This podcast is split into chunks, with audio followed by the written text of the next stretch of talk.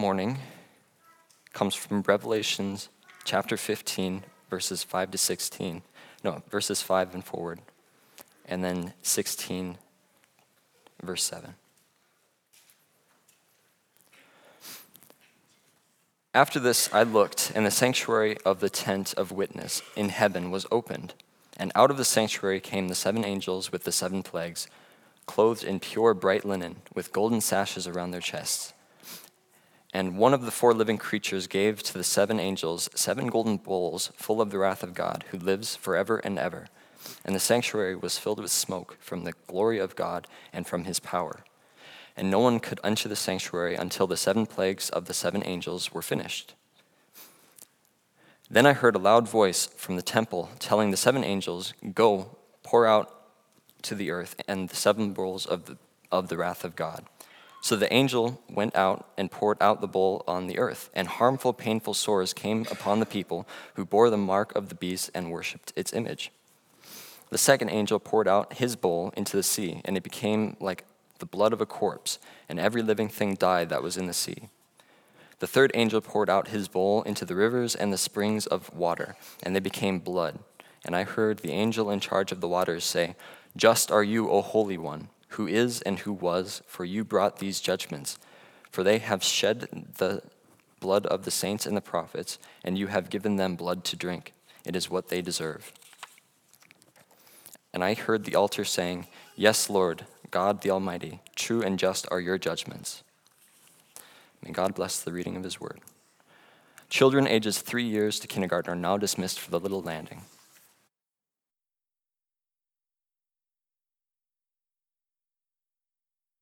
Good morning, Faith Family at the Landing. Let's pray one more time. I need God's help as we take up Revelation again. Father, speak through your powerful word, the glories of your Son, the wonders of mercy in him, the horrors of wrath and the zeal that you want to awaken in us to live for the cause of Christ while we yet live in this life and on this earth. Thank you for the songs. Thank you for the prayers. Thank you for the scripture. Thank you for your spirit dwelling within us and among us now. Thank you for getting us safely here. And thank you now for pouring into us the privilege of worshiping over your word by your Holy Spirit. We ask for the outpoured Holy Spirit upon us now for His help, for Christ's glory and praise, for our joy and for our good. It's in Christ's name I pray. Amen.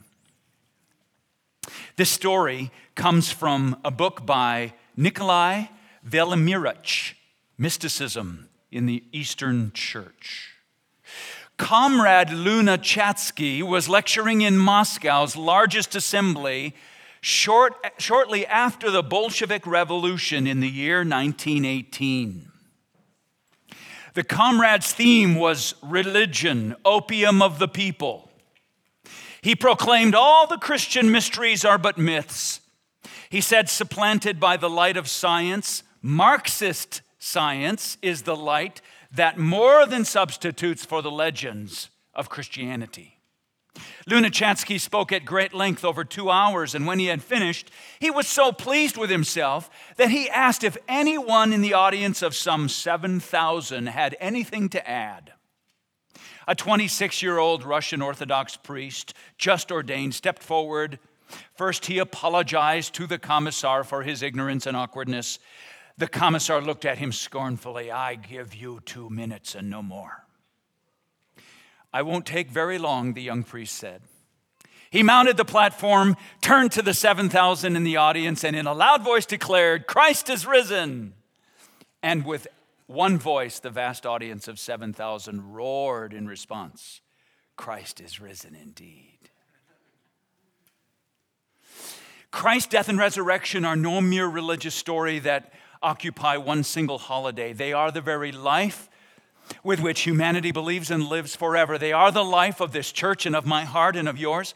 They are the life that we live by. The resurrection of Christ is our confidence, our hope, the world's most dangerous doctrine. It is the confession of our weakness and our boast in strength. For the death and resurrection of Christ, we will be most opposed. And the loving and prizing of it, as highly as that Russian Orthodox priest loved it and prized it, we will be as opposed as he, if not more. It's ironic and sad and interesting that many of the doctrines that defined Soviet Union and the Soviet era have migrated, been baptized into materialistic forms, and now inform much of the culture in America. Don't be oblivious or blind to it. Christ is still risen. Christ is risen indeed. And those who prize that doctrine and hold it dear and lift it high and marvel at it will be the most opposed in this culture today and going forward. Also, those who prize the doctrine of the death and resurrection of Christ will also be the ones who can most highly worship God for his wrath upon those who reject it. Does that feel intuitive to you? I hope it does. I hope you can feel the weight of it. I hope you can say, the more that I prize the death and resurrection of Christ, the more fitting and just and true and, and suitable it seems to me that God should infinitely punish those who reject it. Conversely, for clarity, if I'm bored with or think little of the death and resurrection of Christ, then I will read the passages of God's wrath upon the world, and they will seem so cruel and severe, and I won't understand. But if I love and cherish to its fullest height and value the death and resurrection of Christ, I look at the rejection of it on the earth and I say, Just and true is all your wrath, O God. Further and more so, if I cherish the death and resurrection of Christ and see how fitting it is for God to execute wrath upon those who reject it, then how wide and broad and deep and passionate will be my thankfulness for his mercy to one like me. For I deserve to be under the wrath of God just as they. It's only by God's mercy that I love and cherish his death and resurrection, the death and resurrection of his son. Here in this passage that Ed just read, Revelation 15, verses 5 through 8, flowing into chapter 16, verses 1 through 7. My aim in this exhaustive, powerful, dense, rich passage is to help elevate how highly you marvel and delight in the resurrection and death of Christ. And how suitable it seems then that God would apply his wrath upon all who have rejected it. And how wonderful and relieving and healing and hope giving and marvel awakening the mercy of God is toward one like me who deserves such wrath. In Revelation, by way of summary, you might remember that chapters 12, 13, and 14 were the elevation of an unholy trinity. It took three chapters for the dragon and the beast which we saw as probably governmental structures, and the image of the beast, which is religious structures that support and, and, and, and align with those governmental structures. Those three unholy members of the Trinity, the dragon, the beast, and the image, were elevated in chapters 12, 13, and 14. Now, here in chapter 15, 16, and 17, they are all de elevated. They are all struck down. Bang, bang, bang in three chapters. They went up, now they're coming down. And it's so encouraging to see the way the book of Revelation is written under the inspiration of the Holy Spirit. It's thrilling and eye opening to see that God will have mighty, full, final, and complete victory over the dragon, the beast, and its image. That's what we're seeing happen right before our very eyes the true and holy Trinity is replacing the wicked and unholy Trinity. We saw at the beginning of chapter 15 in the, in the message before the resurrection Holy Week that seven angels came forward with seven plagues, which are the last. That's Revelation 15 1.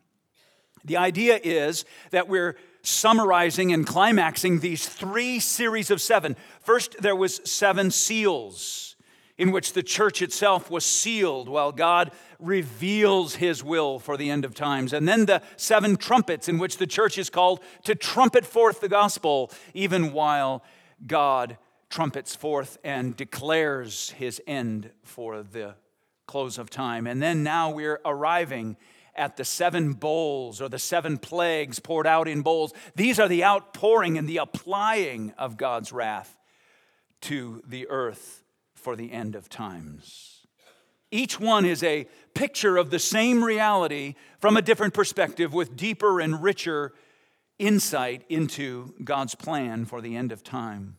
Christ alone was worthy to unseal this plan, and now we're exploring it and seeing everything the Word of God has to teach us on it and to awaken in us this, this joy, this thankfulness, this wonder and glory at the death and resurrection of Christ, which is my rescue from it, and also the cause for which it feels and becomes so painful only for a brief time in my life.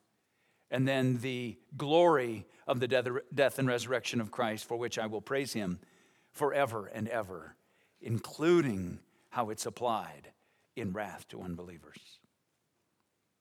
These seven bowls are God's perfect wrath. Yet I want you to see that in God's perfect wrath, leveled in completion at its fullest intensity, even here, even here, and this sort of surprised me as I studied this, even here, you can find clear indications of God's mercy mingled in, laced in to his final application of wrath on the earth. The wrath of God, it seems clearly, is preparation for Christ's final coming and for the new heavens and the new earth and the great victory that God will achieve. But we're told several times in these chapters, verse 1 of chapter 15, we're told it again in chapter 16, and then uh, it shows up again, that this is the completion, the conclusion of God's wrath on the earth. It doesn't mean his wrath doesn't continue in hell. It does. There's more of the book of Revelation to go. We'll read about that in subsequent chapters. But it means his sevenfold bowls, the complete number of seven, is completed here in what he pours out on the earth in these seven bowls. We'll look at three of them today, the next four next Lord's Day, Lord willing. There are three paragraphs that Ed read. I've given a title to each. Here's my titles. This is just guideposts for you to see how I've studied this. Not necessarily the most helpful, just my effort, feeble as it is. In chapter 15, verses 5 through 8, I see God's glorious wrath in mercy's fulfillment God's glorious wrath in mercy's fulfillment. You might even say, why would you call wrath glorious? And how does that relate to mercy's fulfillment? You'll see. God's glorious wrath in mercy's fulfillment. The second paragraph is verses 1 through 4 of chapter 16, and I've entitled it God's Command, Bowls of Wrath and Mercy's Repentance. God's command, bowls of wrath and mercy's repentance. And the third paragraph, verses 5 through 7 of chapter 16, God's holiness brings just judgment and mercy's relief.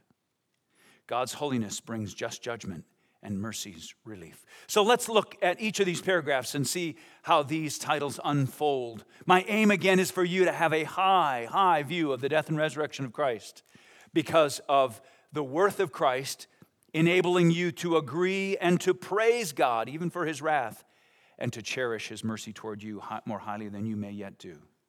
Look at verses 5 through 8 again with me out of chapter 15. John has a vision. It says, After this I looked, and that's why we begin here. And the sanctuary of the tent of witness in heaven was opened. And out of the sanctuary came the seven angels with the seven plagues, clothed in pure bright linen with golden sashes round their chests. And one of the four living creatures gave to the seven angels seven golden bowls full of the wrath of God who lives forever and ever. And the sanctuary was filled with smoke from the glory of God and from his power. And no one could enter the sanctuary until the seven plagues of the seven angels were finished. So notice the features. They stick out, especially when you read in the original language, but it's stunning, even in English. The, the tent is mentioned. Never before is the tent mentioned. Here's the tent of the sanctuary of witness. This is vocabulary that's used from Exodus. The tent of witness. Remember, Moses met with God in the tent out in the wilderness? That was the place of, of God's wrath coming down. It was also the place of his glory. It was also the place of his mercy for forgiveness of sins and the receiving of sacrifice. This shouldn't surprise us because back in chapter 15, just a few verses before, the angels and all of heaven, all the people gathered around who had not taken the mark of the beast, they all sang the song, remember? It's called the Song of the Lamb, but it was also called the Song of Moses, verse 3. So already the vision given to John is to say there's a connection here between the final wrath of God at the end of time, seven bowls, seven plagues, and the Exodus, the tent of witness, the song of Moses. Great and amazing are your deeds, O Lord God Almighty. Just, just and true are your ways, O King of the nations. One massive difference is Moses was singing over national ethnic Israel. Now they're being an example and a forerunner of all the true Israel, all the nations that has expanded. Now he's king of the nations, says the Song of the Lamb. Then come the seven plagues. This is the first time God's wrath is called plagues in the book of Revelation. Plagues reminds us of exactly what God did against Egypt and Pharaoh, the 10 plagues. 7 means perfection here, divine perfection. 10 means complete earthly destruction back in Egypt. Again, there's an undeniable connection between the Exodus and its fulfillment here at the end of days. Look how the angels are dressed. It says they have bright, pure linen, which is always clothing re- reserved for priests, and golden sashes around their chest. It's exactly the way Christ himself is dressed in Revelation 1.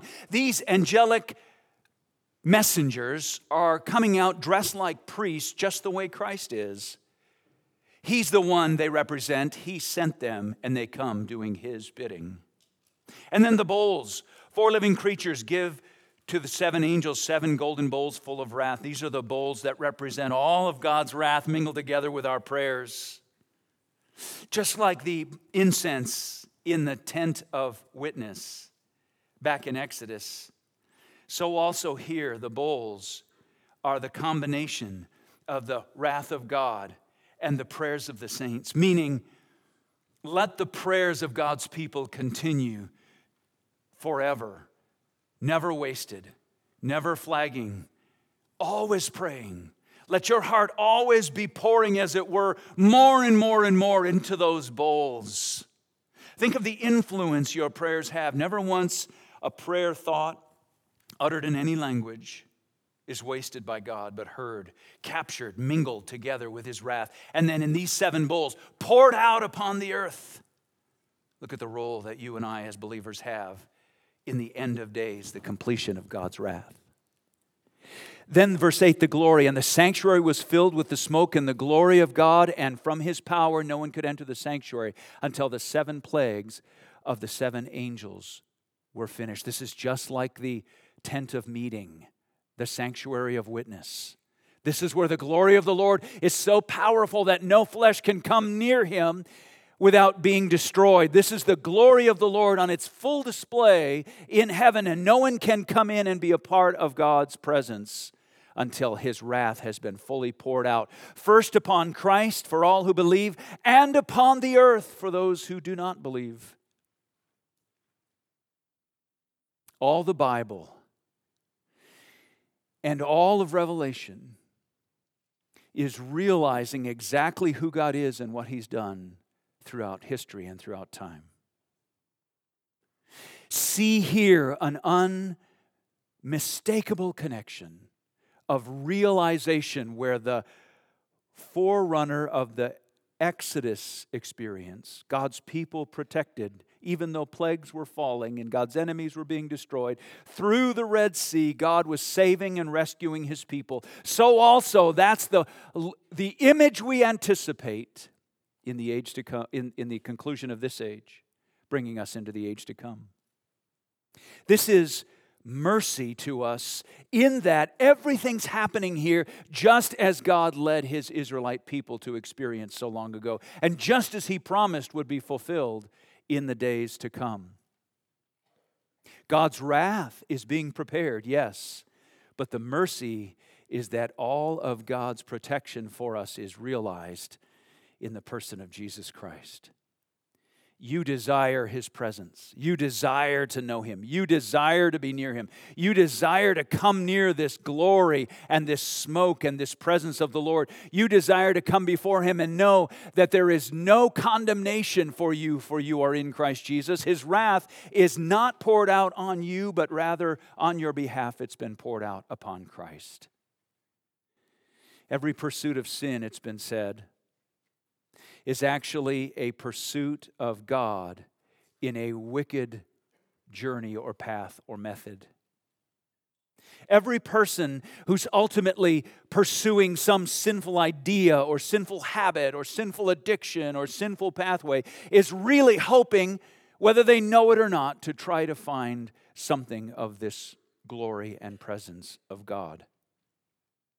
Yet in our sin, apart from God's enabling grace and power, we continue in self destructive patterns of evil that ultimately realize God's glory in the form of his wrath and not in his mercy.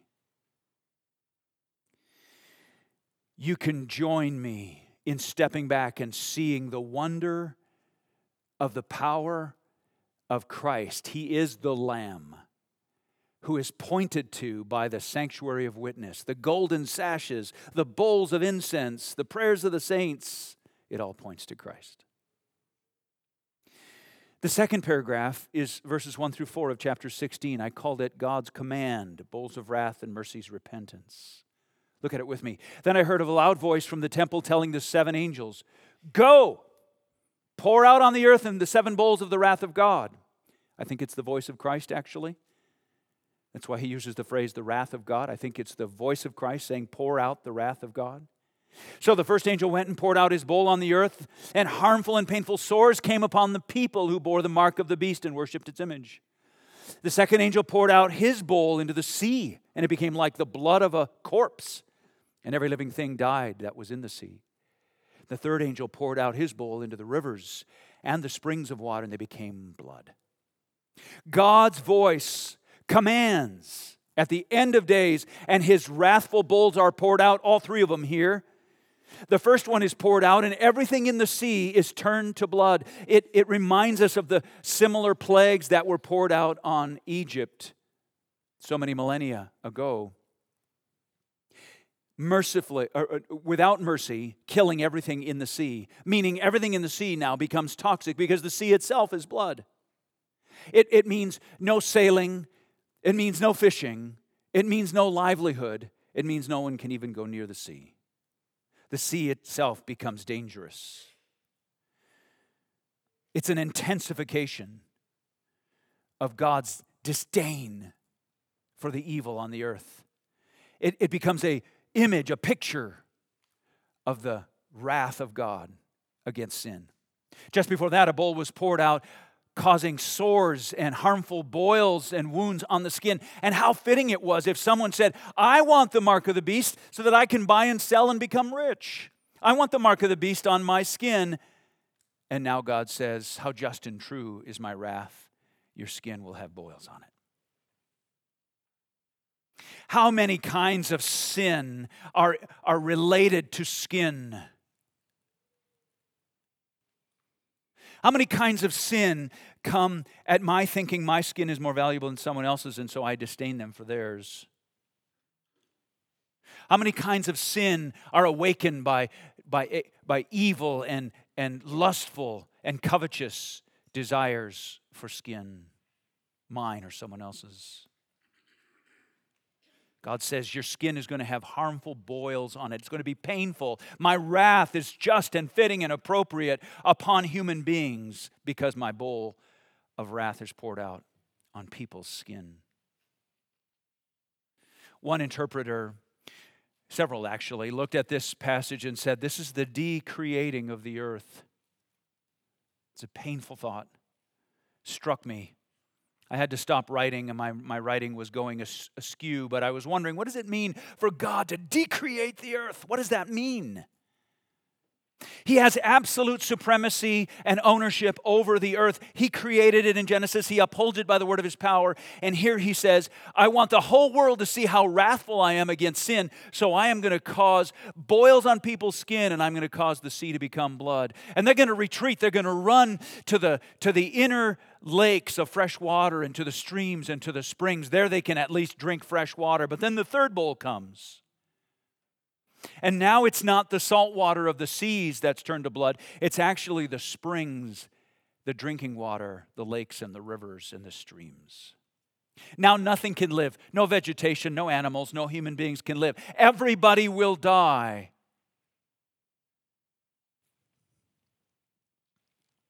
This bowl is, is severe because it means essentially there is a killing of everyone who caused the blood to be spilled of his prophets and the saints. Where is the mercy in these three bowls? Where is the mercy in these three bowls? I say mercy because the intention of these three bowls, as well as the four to follow, is that God would show how gloriously valuable He is in His Son, His death and resurrection of His Son, and therefore how evil it is to reject the death and resurrection of his son. We're supposed to look at palm fronds and our hands and each other. We're supposed to look at children and snow and melting of snow and sunshine and sky and galaxies and genomes. And we're supposed to say, Isn't God powerful and great and glorious and kind to have made such a thing? You're supposed to look at an egg and say, What a wonderful invention. Thank you, God.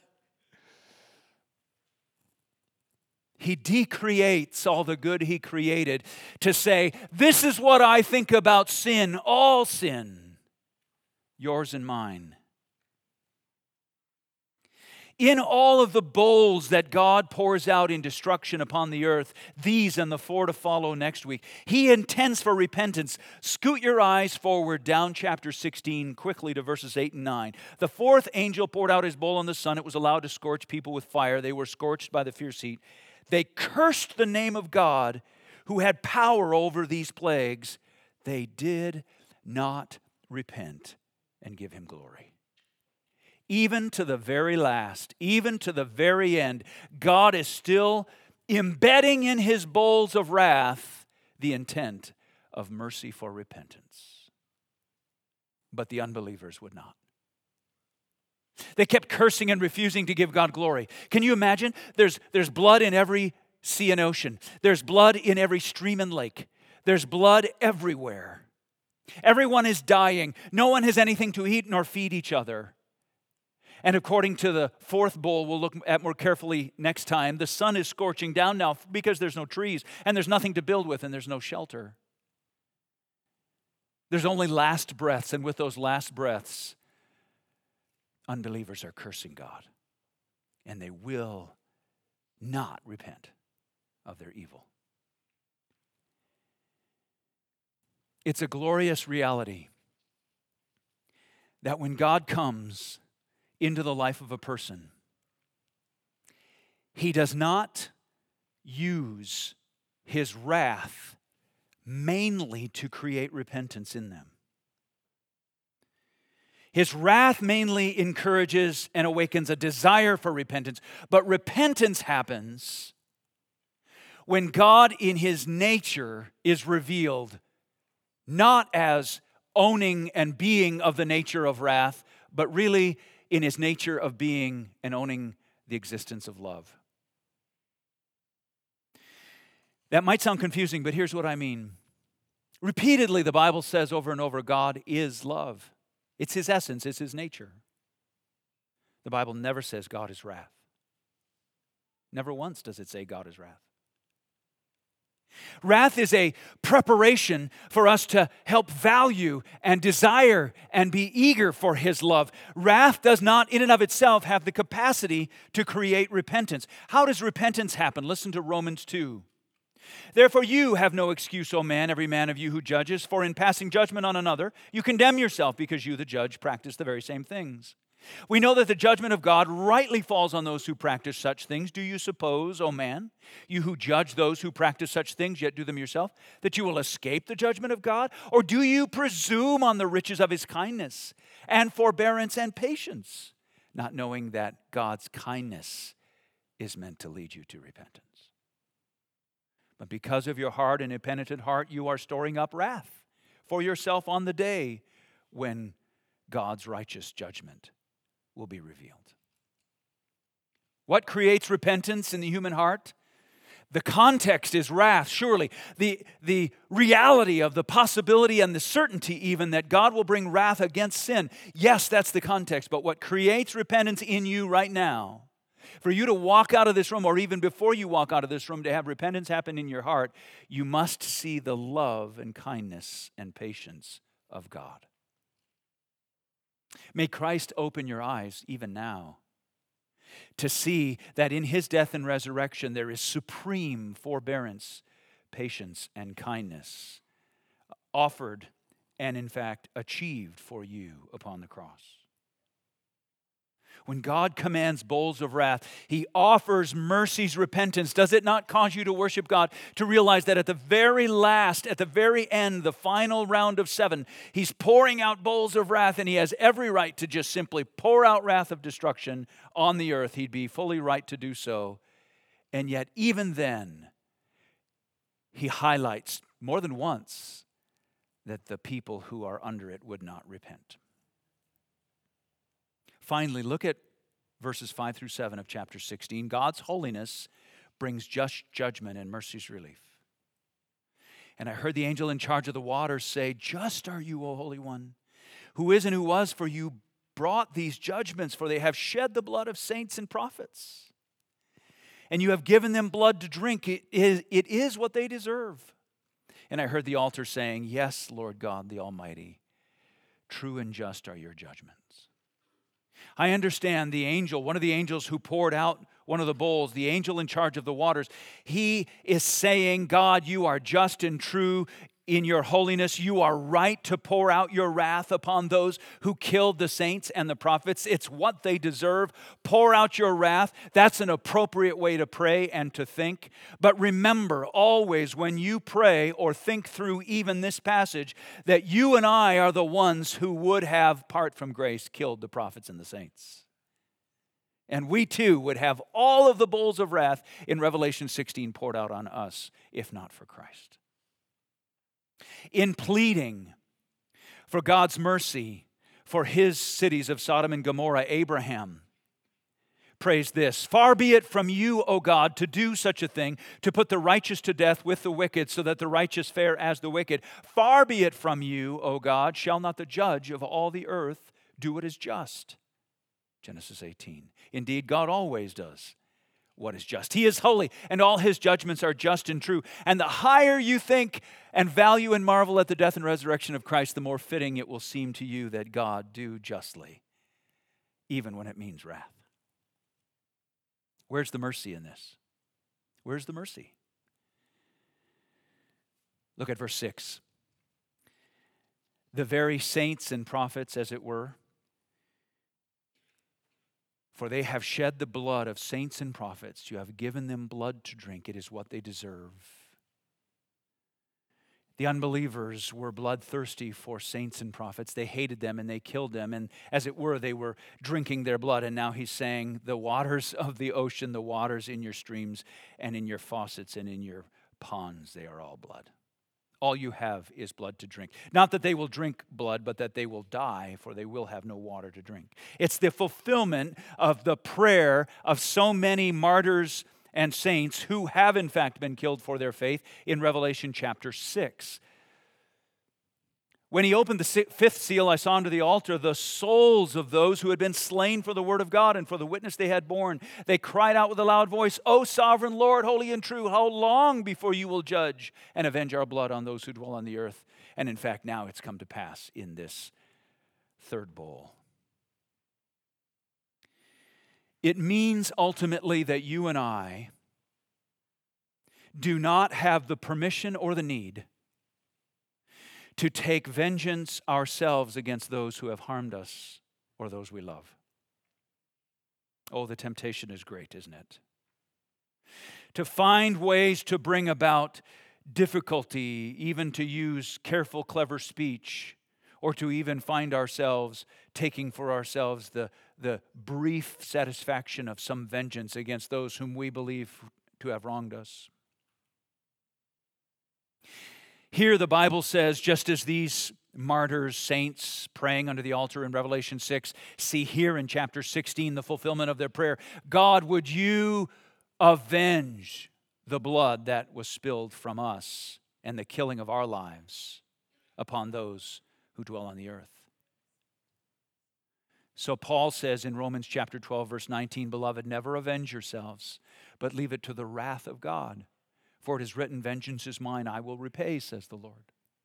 If you're convinced, as I am, that the wrath of God is coming someday, then you will say, Lord, for all the persons who have ever wronged me or those whom I love, would you be merciful even as you expose that sin as covered under the blood of Christ, praise his name, and forgiven, or as worthy of being trampled upon by your wrath forever?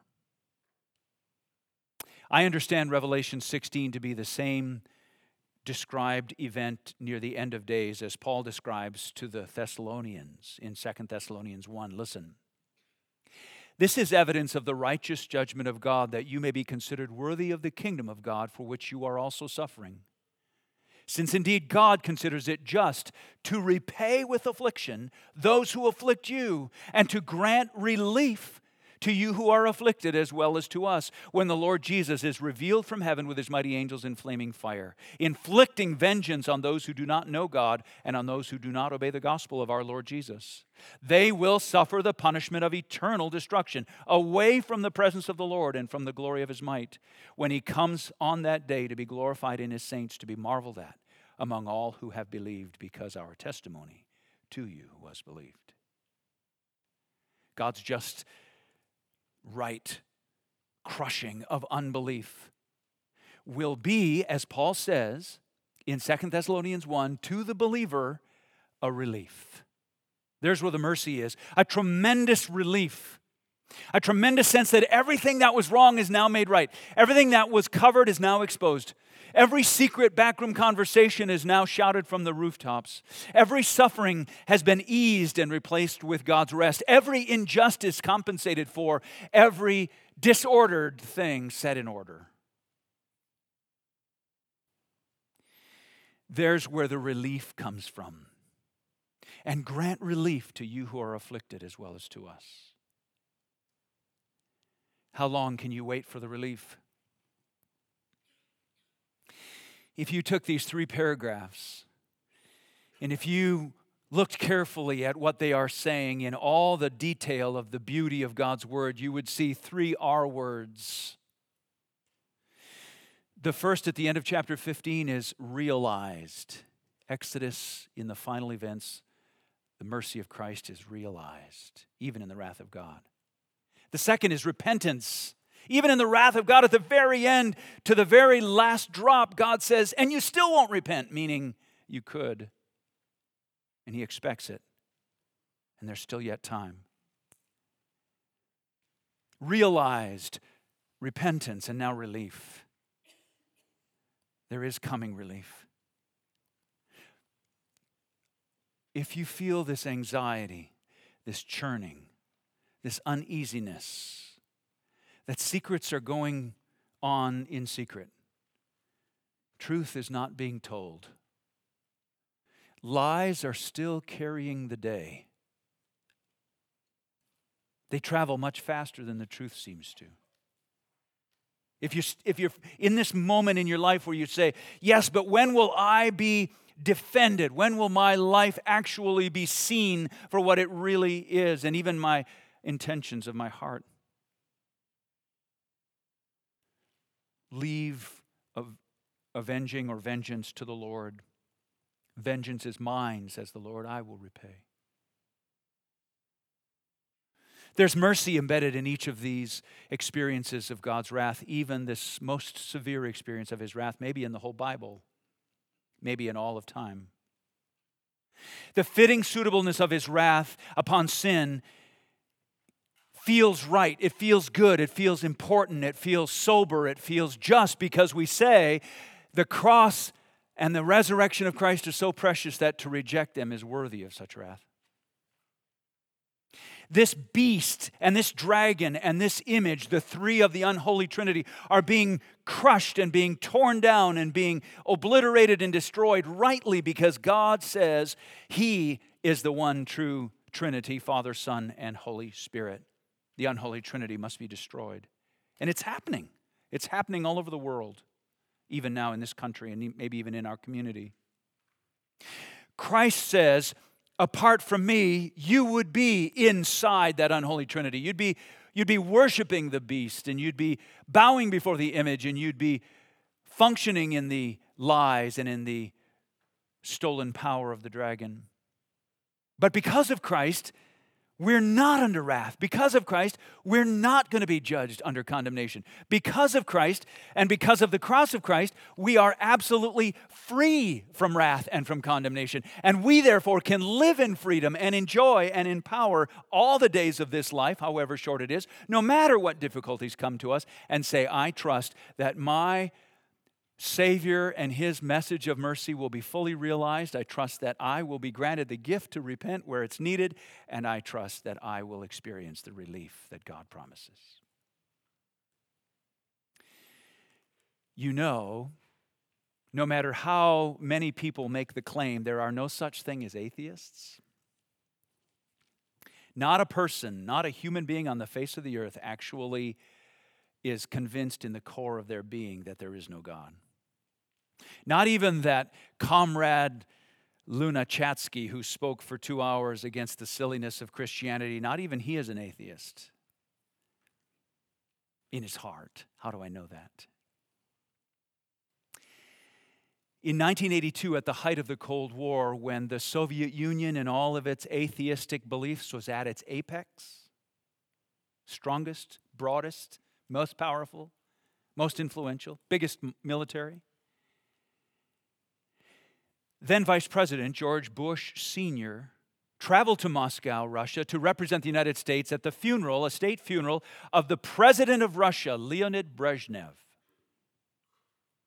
In the most communist nation, at the most communist time in history, the most communist leader, Leonid Brezhnev, was now dead. And he lay in a casket, and there was going to be a funeral. And so the United States sent Vice President George Bush. Brezhnev had built up the military of the Soviet Union and in the process had destroyed the economy. There was poverty everywhere, and no one was allowed to go to church. No one was allowed to pray. No one was allowed to have or read a Bible. No one was allowed to read poetry, write songs, or, or gather together in gatherings that weren't state sponsored. Churches were shut down, seminaries were shut down, Bible publishers were forbidden and shut down because Brezhnev and the socialist communist mindset in that time of world history said that was all for the weak. We all need to be strong in our collective government together. Belief in God was outlawed, especially among Brezhnev's leaders. Biographers tell horrible things he did to anyone he found out, even wondering if God exists and most of all among his family, and especially his wife Victoria, belief in God was forbidden. As far as expressions of the beast go, all greedy governments, including the one we're in, are expressions of the beast. But this socialist regime under the Soviet Union was the most beastly, or one of the most. Atheism was required by Brezhnev, even though such a thing doesn't exist. And he believed he had successfully eradicated God from his life, that of his wife and family, and all of his country. So it surprised the world at his funeral full of praise for the man Brezhnev and the Soviet Union in all its charade of glory. That at the very end of the funeral, when the casket is open, Brezhnev is laying there in the casket. The soldiers are coming to tip the lid closed and move the casket away. The last person who had the opportunity to weep and say goodbye to her husband was Victoria Brezhnev. And just before the lid closes, President Bush, vice president at the time, noticed how she reached out her hand and made the sign of a cross on his chest. There are no atheists. Seek the Lord now before his wrath falls.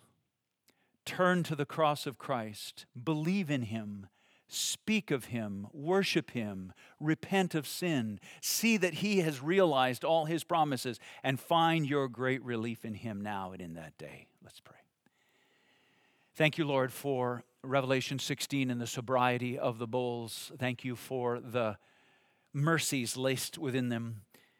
Thank you for the good and right judgment that you level against sin, unbelief in the world. Oh, I pray that for me and for us as a church, we would, without hesitation, happily, as it were, bear the cross, carry the cross, live the cross and the resurrection of Christ all the days of our lives, even if it means hardship in this world. We do not fear the one who can throw us into the grave. We fear you, the one who can throw both body and soul into hell. We ask now that you would empower, enable us to respond to your word with a song of praise and worship that captures your greatness and captures your power. We're sobered by your wrathful judgments upon unbelief and sin, and we're thrilled by the mercy that you bring in it. We ask all this in the precious name of Christ, our risen Lord. Amen.